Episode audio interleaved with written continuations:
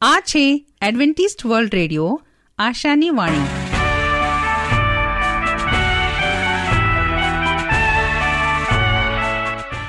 અમારા આજના પ્રસારણમાં તમારો હાર્દિક સ્વાગત છે. આજે તમારા માટે અમે ખૂબ સુંદર સ્વાસ્થિક અને આત્મિક વિચારો લાવ્યા છીએ. પણ તે પહેલા સાંભળો, દેવની સ્તુતિમાં આ સુંદર ગીત. તે દોરે છે. શો શું વિચાર? સ્વર્ગીય દિલાસો તે દેનાર. જે માર્ગે જાઓ, જે કામ કરો, તેમાં દોરે છે મુજ પ્રભુ. તે દોરે છે. શો શું વિચાર? સ્વર્ગીય દિલાસો તે દેનાર. જે માર્ગે જાઉં કામ કરું તેમાં દોરે છે મુજ પ્રભુ તે દોરે છે તે દોરે છે પોતાના બળવંત હાથ વડે વિશ્વાસુ સેવક હું થાઉં ને પાછળ જાઉં મુજબળ હાથ તેના હાથમાં ને હું કરું નહીં કચ કાંઈ જે સ્થળ કે સ્થિતિમાં રહું તેમાં દોરે છે મુજ પ્રભુ, તે દોરે છે, તે દોરે છે, પોતાના બળવંત વડે વિશ્વાસુ સેવક હું થાઉં, ને દોરે તે પાછળ જાઉં.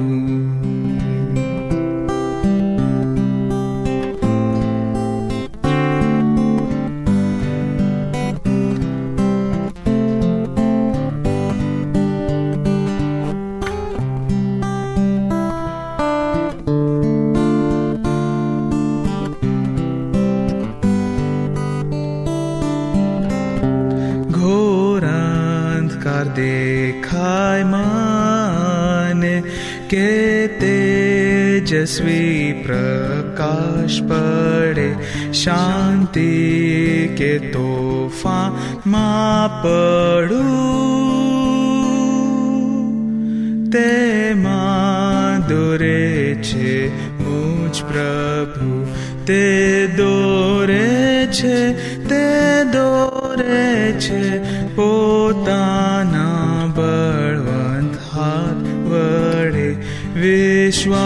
सुव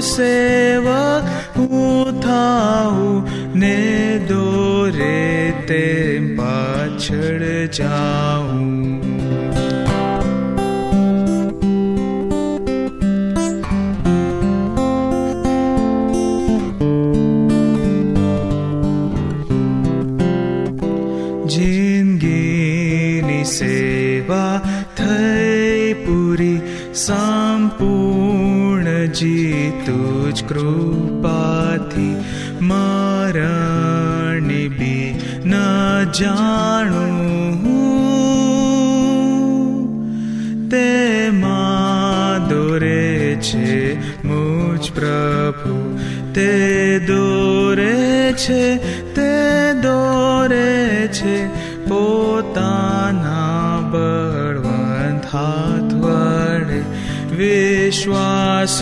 સેવક હું થાઉં ને દોરે તે પાછળ જાઉં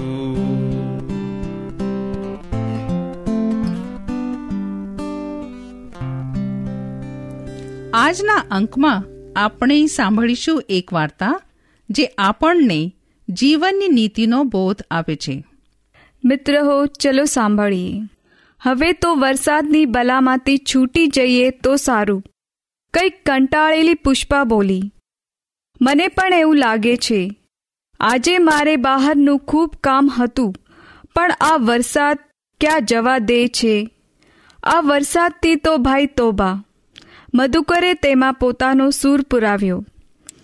ઉપર જણાવેલો સંવાદ સાંભળી પાછળથી કોઈએ મધુર અવાજે પૂછ્યું આ તમે શી વાત કરો છો? તમે વરસાદને ધિક્કારો છો? કે પછી મેં તમારી વાત પૂરેપૂરી સાંભળી નથી? ફોઈબા એ તો એમે એમ વાત કરતા હતા કે ઘરમાં રહીને કંટાળી ગયા છીએ. મધુકરે ખુલાસો કર્યો. જો તમારે અત્યારે કંઈ ખાસ કામ ન હોય, તો પછી આ બારી પાસેની બેઠકમાં આવો. હું તમને એક વાર્તા સંભળાવું. ફોઈબાએ સૂચન કર્યું. ફોઈબા, અમને વાર્તા સંભળાવવા ત્યારે બંને બાળકો નાચી ઉઠ્યા. કોઈ બાએ શરૂ ફોઈબાએ શરૂ કર્યું. મારી વાત સૂરજ અને વરસાદ વિશે છે. એક વખત સૂરજ અને વરસાદ વચ્ચે નાનકડી તકરાર થઈ હતી. સૂરજને એમ કહેવાનું હતું કે પૃથ્વી વધારે ઉપયોગી છે. જ્યારે વરસાદ કહેતો હતો, સૂરજ કરતાં તેનો ઉપયોગ પૃથ્વી પર વધારે છે. સૂરજ કહેતો હતો, મારી શક્તિ તો જુઓ, હું બધાને જીવનની ભેટ આપું છું. મારા વિના કોઈ જીવી શકતું નથી. હું પૃથ્વીને ગરમી આપું છું. અનાજના પાક તૈયાર કરું છું. આખી પૃથ્વીને પ્રકાશ આપું છું. મારા વિના પૃથ્વી પર ઝાડ, ફૂલ, શાકભાજી વગેરે ક્યાંથી હોય? મને બધા અવકારે છે. અને અલ્યા વરસાદ, તું આવીને બધું ભીનું ભીનું કરી સૌને કેમ હેરાન કરે છે? વરસાદે ધીમેથી આમ કહ્યું, શું કરવા આટલો બધો વાયડો થાય છે? પૃથ્વી પર જો મારું પાણી નહીં હોય, તો પછી તારી ગરમી અસહ્ય બની જશે ભાઈ. ઝાડ, વનસ્પતિ, શાકભાજી બધું ચીમડાઈ સુકાઈ જશે. એમ તો મારા વિના પણ પૃથ્વીને ક્યાં ચાલે તેમ છે. હું પણ તારી જેમ આ પૃથ્વીને નવજીવન આપ્યા કરું છું. પણ મારા ભાઈ તારી જેમ મારે ક્યાં બળાઈ હાંકવી છે? ગુસ્સે થઈ સૂરજ બોલી ઉઠ્યો. બડાઈની વાત કરે છે. આપણે કોણ વધારે ઉપયોગી છે તેનું પારખું લઈએ. તું મને ત્રણેક મહિનાનો સમય આપ. પછી જો હું શું કરું છું? તું પણ તારો પરચો બતાવજે. જોઈએ તો ખરા, ધરતીને વધારે કોણ ઉપયોગી છે? વરસાદે સૂરજને ત્રણ મહિના અખતરો કરવા સંમતિ આપી. સંમતિ આપી. આ સમય દરમિયાન તે પોતાની કિંમતી ટીપા ધરતી પર નહીં મોકલાવે તેની ખાતરી આપી. સૂરજનો પ્રયોગ ચાલુ થઈ ગયો. શરૂઆતમાં લોકો કહેતા હતા કેવો મજાનો તડકો પડો છે. થોડા વખતમાં લોકો કંટાળી ગયા. બગા, બગીચાઓમાં પાણીની જરૂર એમ કહેવા લાગ્યા. તેમને હવે વરસાદ આવે તો સારું એમ લાગતું હતું. પણ સૂરજ તો દિન પ્રતિદિન પોતાનો તડકો ધરતીની આપતો જ જતો હતો. લોકો તાપથી કંટાળી ગયા હતા. સૂરજને તેનું ભારે આશ્ચર્ય થયું. તેને તો પોતાને માટે વધારે પડતો વિશ્વાસ હતો. અહીં ધરતી પર ફૂલો ચીમળાઈ ગયા હતા. ઘાસ સુકાઈને પીળું બની ગયું હતું. નાના ચરના સુકાઈ ગયા હતા. ખેડૂતો ચિંતાતુર નજરે પાક તરફ જોઈ રહ્યા હતા અને આમ છતાં સૂરજનો પ્રકાશ તો ચાલુ જ હતો. પાણીની મુશ્કેલી વધવા માંડી હતી. પરિસ્થિતિ એટલી બધી બગડી ગઈ હતી કે પાણીની માપબંધી કરવી પડી. બાળકો ફિક્કા પડવા લાગ્યા હતા. અતિશય ગરમીને લીધે લોકોના કંઠ સુકાઈ જતા. તાવનો રોગચાળો ફાટી નીકળ્યો. ઘેર ઘેર બીમારી હતી. ડૉક્ટરે નિરાશામાંથી માથું હલાવી જણાવતા, શું કરીએ? દુકાળાનો રોગચાળો ફેલાઈ ગયો છે. ખેડૂતોની પણ ફરિયાદ આવી હતી. થોડા વખતમાં વરસાદ નહીં થાય તો પાકનો નાશ થશે. અનાજ કે પાણી જોવા નહીં મળે. આ બધું જોઈ સૂરજ ચોકી ઉઠ્યો. એનો ઈરાદો કંઈ લોકોને હેરાન કરવાનો ન હતો. વરસાદ તો પોતે આપેલા વચન પ્રમાણે ધરતીથી દૂર રહ્યો હતો. કંઈક કંટાળી સૂરજ વરસાદ પાસે દોડી ગયો. અને લોકોને રાહત મળે તેવું કરવા જણાવ્યું. સૂરજની વાત સાંભળી વરસાદે મોડું મલકાવી ધરતીને ભીની બનાવી દીધી. તેણે આ માટે સૂરજને કશો ટપકો ન આપ્યો. જાણે કંઈ બન્યું ન હોય. લોકોની ખુશીનો કોઈ પાર ન હતો. દુકાળ અટકી ગયો. પાક બચી ગયો. તાવનો રોગ અદૃશ્ય થયો અને ફૂલો ફરી ખીલી ઉઠ્યા. ઠંડુ અને લીલું ઘાસ ફરી દેખાવા લાગ્યું. જ્યાં ત્યાં હસતા રમતા નાચતા કૂદતા ઝરણા વહેવા લાગ્યા. માથું ખંજવાળી સૂરજ વરસાદને કહેતો હતો, મને થાય છે કે મારી ભૂલ થઈ ગઈ હતી. મારા કરતાં તમારી પૃથ્વીને વધારે જરૂર છે. વરસાદે નમ્રતાપૂર્વક જણાવ્યું, તમે કરેલી વાત બરાબર નથી. ધરતીનું તો આપણા બંનેની જરૂર છે. તમારી હૂફ અને પ્રકાશ વિના મારો ધરતી પર કોઈ ઉપયોગ નથી. મારા સિવાય તમારી ઉપયોગિતા સ્વાભાવિક રીતે નકામી થવાની. ભાઈ, ધરતીને આપણા બંનેની સરખી જરૂર છે. માટે જ હવેથી ભવિષ્યમાં આપણે ધરતીના ભલા માટે સમાન ભાગીદાર થઈ કામ કરીએ, તેમાં જ સૌનું કલ્યાણ છે. તો શું તમને આજનો અંક ગમ્યો? આવી જ રીતે દરરોજ અમારો પ્રસારણ સાંભળતા રહો. હવે આપણે હજુ એક સુંદર ગીત સાંભળીશું.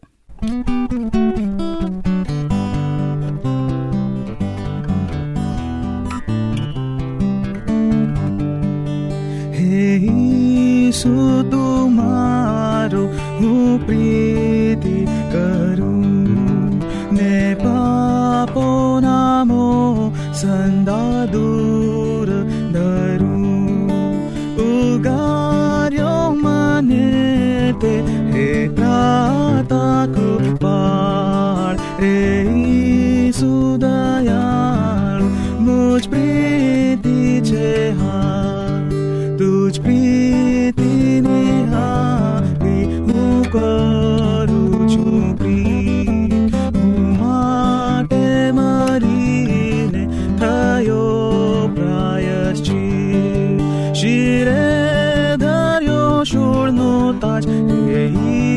ઈસુ દયાળુ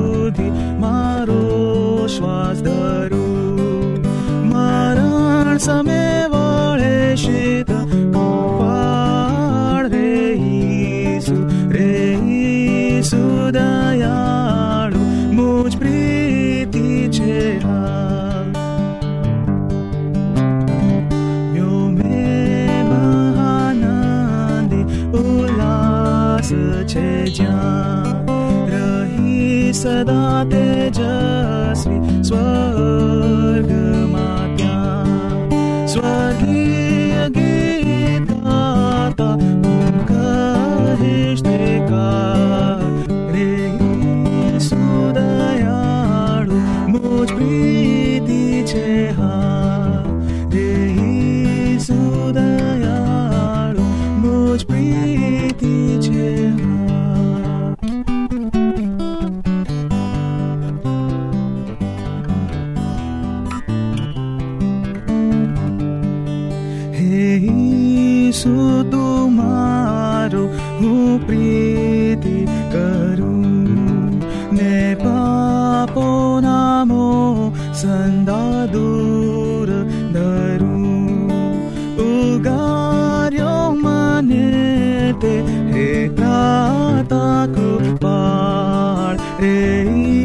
સુદયાળ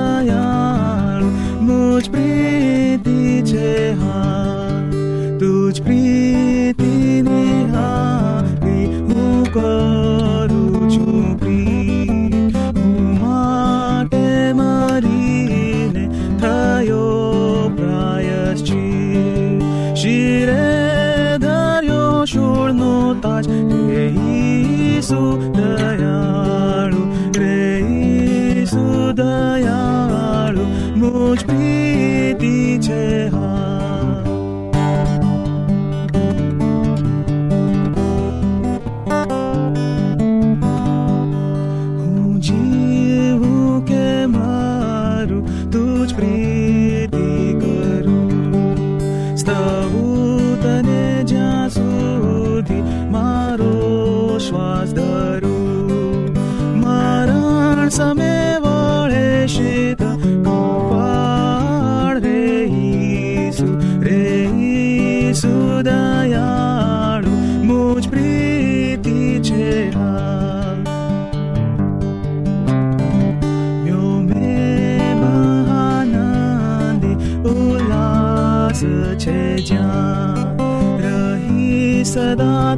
તેજસ્વી સ્વર્ગમાં ત્યાં સ્વર્ગીય ગીત હું કહીશ તે કા રે ઈસુ દયાળુ મુજ પ્રીતિ છે હા રે ઈસુ દયાળુ મુજ પ્રીતિ છે પ્રભુનું વચન તે સત્ય અને શાંતિનો માર્ગ છે. આવો, હવે આપણે પ્રભુના વચન ઉપર મનન કરીએ. આજે આપણે દેવનું વચન સાંભળીએ. તે પહેલા હું રાજુ ગાવિત આપણું દરેકનું પ્રભુ ઈસુના નામમાં સ્વાગત કરું છું. આ જગતમાં કોઈ વસ્તુ નથી કે તે દેવની સમાન સરકાવી શકીએ. પવિત્રતા, શુદ્ધતા, નિર્મળ, ન્યાયી તથા સત્યતા આ સર્વ બાબત આજે આ દેવના સદગુણો બતાવે છે. યશયા ચાલીસમાં અધ્યાય પચીસમાં જોવા મળે છે, પવિત્રતા જે વ્યક્તિમાં પવિત્રતા છે, શુદ્ધ છે, તેની કરણીઓ હંમેશા સત્યમાં હોઈ શકે. દાખલા તરીકે, ઈસુ ખ્રિસ્ત વિશે તે મનથી પવિત્ર હતો, પણ તેનામાં શુદ્ધતા હતી, તેના મનમાં કપટ નહીં હતું. તેના મનમાં પ્રેમભર્યા વિચારો લાગણીઓ હતી. તેઓ હંમેશા સારું જ વિચારતા, આવા સારા ન્યાયી કૃત્યના લીધે પ્રભુના જીવનમાં દસ જેવી બાબત માલુમ પડી નહીં. તેણે મરણમાંથી ઉઠાડવામાં આવ્યા.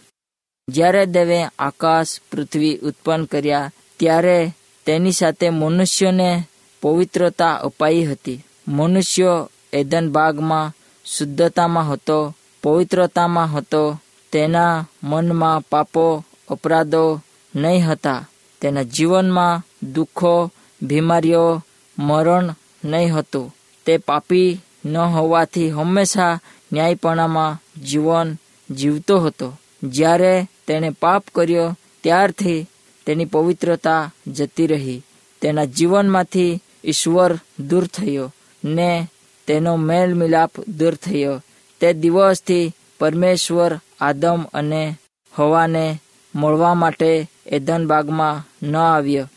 જ્યારથી મનુષ્યએ પાપ કર્યો, ત્યારથી કામ, મહેનત, દુઃખો, બીમારીઓ, પીડાઓ, તંગાસ જેવી બાબતોનો મનુષ્યો સામનો કરી રહ્યો છે. જ્યાં સુધી દેવની પવિત્રતા મનુષ્ય સાથે હતી, ત્યાં સુધી મનુષ્યને બીમારી દુઃખો, શ્રાપ જેવી બાબતોથી હંમેશા દૂર રહ્યો. તેની પાસે અનંત જીવન હતો. તે દેવની ભલાઈમાં જીવતો હતો. દેવના વિરોધમાં પાપ કરનાર મનુષ્યો એક દિવસ સારા વાનાથી વિખૂટો પડ્યો. શ્રાપમાં જીવન ગુજારવા લાગ્યો. દેવે મનુષ્યને હદ ઠરાવી આપી કે તે કેટલો જીવન જીવવાને લાયક છે. તેના જીવનની અંદર જે હદ છે, તેને આજે મનુષ્ય વટાવીને જીવન જીવી શકતો નથી. હબાકુક પહેલો અધ્યાય તેરમાં લખવામાં આવ્યો છે, દેવની આંખો એટલી પવિત્ર છે કે તે દુષ્ટને જઈ શકતો નથી. આજે મનુષ્યો પાપી હોવાથી તેના જીવનની અંદર કપટ અને હરેક જાતના અપરાધો હોવાથી આજે દેવની આંખો એટલી પવિત્ર છે કે તે દુષ્ટતાને જોઈ શકતો નથી. પણ જ્યારે મનુષ્યએ પાપ કર્યો, ત્યારથી તે દેવની સાથેનો મિલાપ બંધ થઈ ગયો. એદન બાગમાં દેવ તેઓને દરરોજ મળવા આવતો. તેમની મુલાકાત લેતો પણ જ્યારે મનુષ્યએ પાપ કર્યો, પાપી નામથી ઓળખાયો, ત્યારથી તે આજ સુધી મનુષ્ય સાથે દેવનો મેલ મિલાપ બંધ છે. મનુષ્ય અને દેવનો મેલ મિલાપ જ્યાં સુધી મનુષ્યો પવિત્ર બની શકતો નથી, ત્યાં સુધી મેળ મિલાપ થઈ શકતો નથી. આ તિરાડને દૂર કરવાને માટે દેવે પ્રભુ ઈસુને મોકલ્યા અને તેના પર વિશ્વાસ કરનારને તે અનંત જીવન આપે છે. માર્ગ, સત્ય તથા જીવન તે જ છે.